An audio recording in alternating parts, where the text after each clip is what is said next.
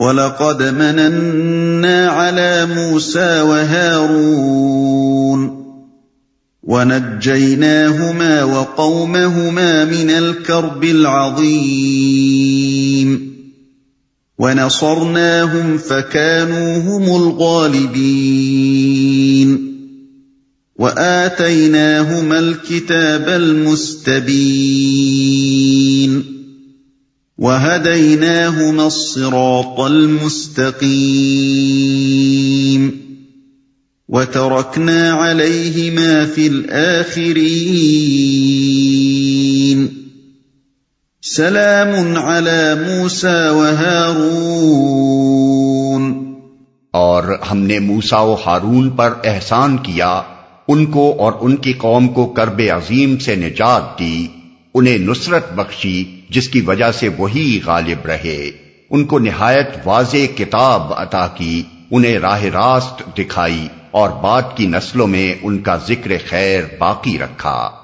سلام ہے موسا اور ہارون پر۔ کرب عظیم سے نجات دی۔ یعنی اس شدید مصیبت سے جس میں وہ فرعون اور اس کی قوم کے ہاتھوں مبتلا تھے۔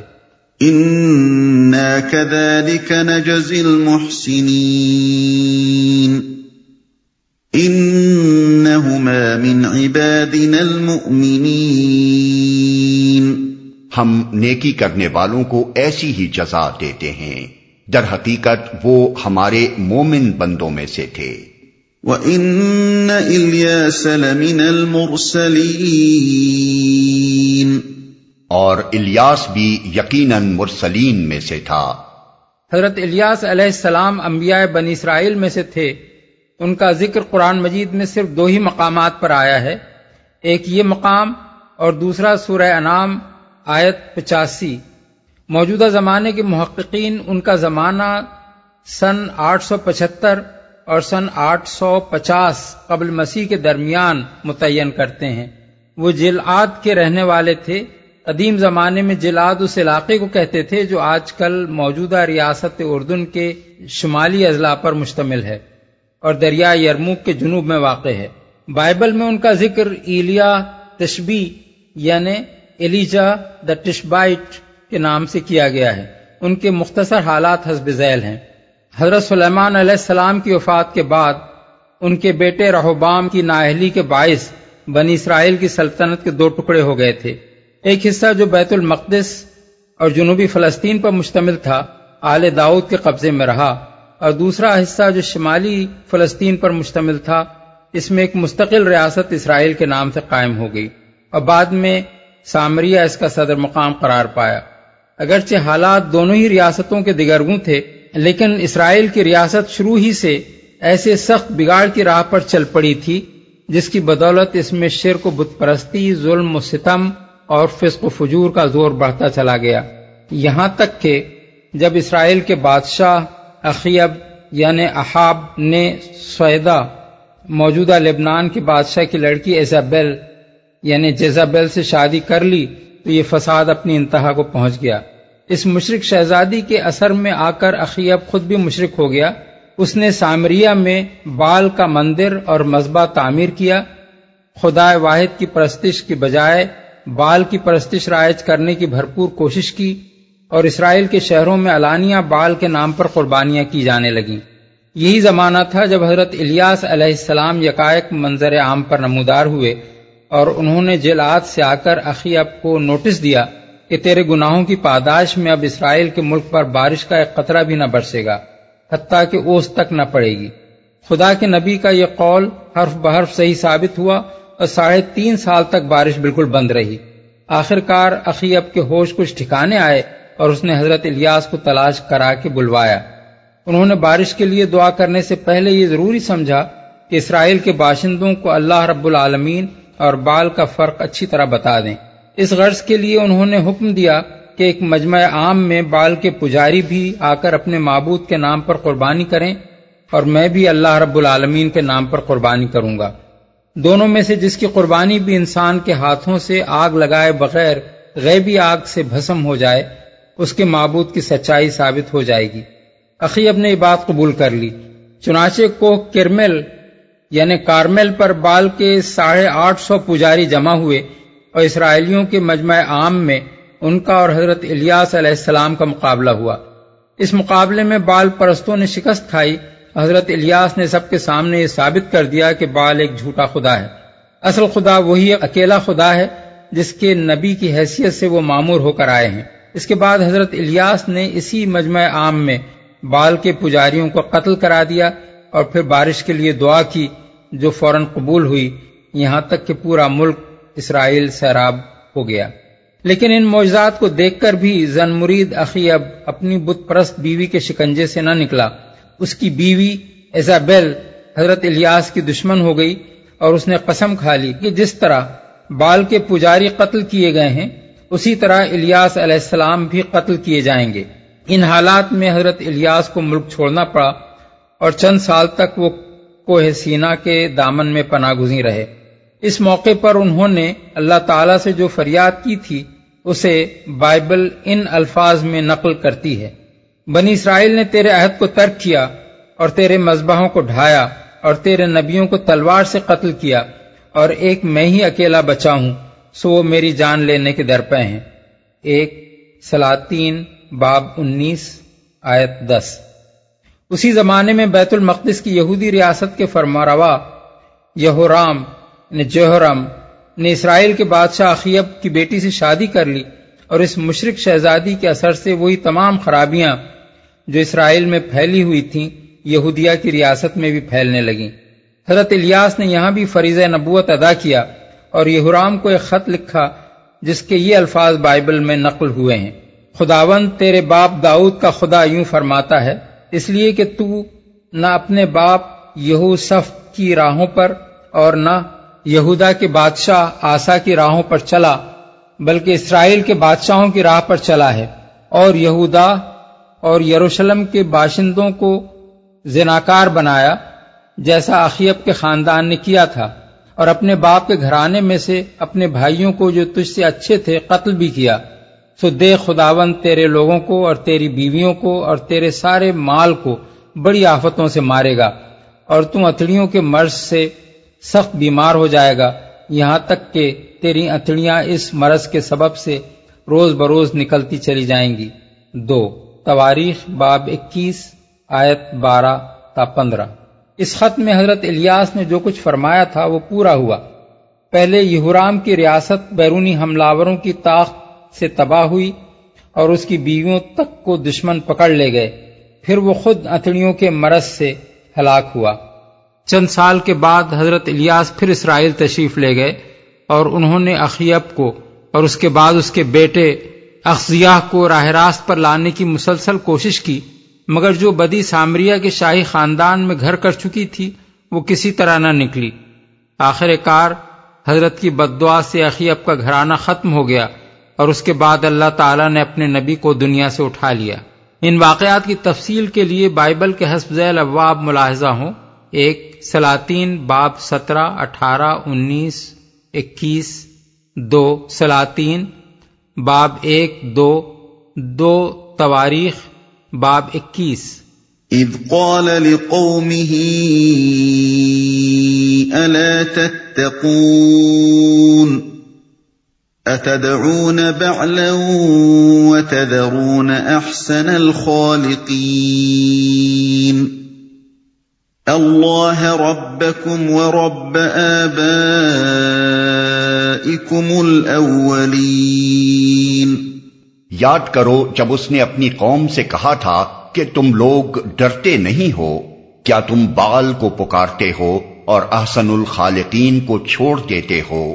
اس اللہ کو جو تمہارا اور تمہارے اگلے پچھلے آبا و اجداد کا رب ہے۔ بال۔ بال کے لغوی معنی آقا سردار اور مالک کے ہیں۔ شوہر کے لیے بھی یہ لفظ بولا جاتا تھا اور متعدد مقامات پر خود قرآن مجید میں استعمال ہوا ہے۔ مثلا سورہ بقرہ آیت دو سو اٹھائیس، سورہ نساء آیت ایک سو ستائیس، سورہ ہود آیت بہتر اور سورہ نور آیت اکتیس میں۔ لیکن قدیم زمانے کی سامی اقوام اس لفظ کو الہ یا خداوند کے معنی میں استعمال کرتی تھیں اور انہوں نے خاص دیوتا کو بال کے نام سے موسوم کر رکھا تھا۔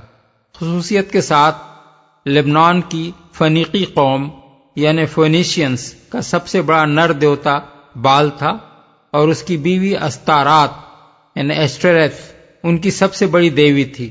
محققین کے درمیان اس امر میں اختلاف ہے کہ آیا بال سے مراد سورج ہے یا مشتری اور استارات سے مراد چاند ہے یا زہرا۔ بہرحال یہ بات تاریخی طور پر ثابت ہے کہ بابل سے لے کر مصر تک پورے مشرق اوسط میں بال پرستی پھیلی ہوئی تھی اور خصوصاً لبنان، شام و فلسطین کی مشرق اقوام بری طرح اس میں مبتلا تھیں۔ بنی اسرائیل جب مصر سے نکلنے کے بعد فلسطین اور شرق اردن میں آ کر آباد ہوئے اور تورات کے سخت امتناعی احکام کی خلاف ورزی کر کے انہوں نے ان مشرق قوموں کے ساتھ شادی، بیاہ اور معاشرت کے تعلقات قائم کرنے شروع کر دیے، تو ان کے اندر بھی یہ مرض پھیلنے لگا۔ بائبل کا بیان ہے کہ حضرت موسا علیہ السلام کے خلیفہ اول، حضرت یوشا بن نون کی وفات کے بعد ہی بنی اسرائیل میں یہ اخلاقی و دینی زوال رونما ہونا شروع ہو گیا تھا۔ اور بنی اسرائیل نے خدا کے آگے بدی کی اور بعلیم کی پرستش کرنے لگے اور وہ خداوند کو چھوڑ کر بال اور استارات کی پرستش کرنے لگے۔ قزات باب دو، آیات گیارہ تا تیرہ۔ سو بنی اسرائیل کنانیوں اور ہتھیوں اور اموریوں اور فرزیوں اور حویوں اور یبوسیوں کے درمیان بس گئے اور ان کی بیٹیوں سے آپ نکاح کرنے اور اپنی بیٹیاں ان کے بیٹوں کو دینے اور ان کے دیوتاؤں کی پرستش کرنے لگے۔ قزات باپ دو، آیت پانچ، چھ۔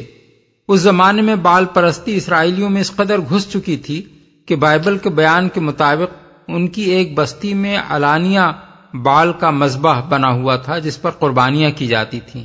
ایک خدا پرست اسرائیلی اس حالت کو برداشت نہ کر سکا اور اس نے رات کے وقت چپکے سے یہ مذبح توڑ دیا۔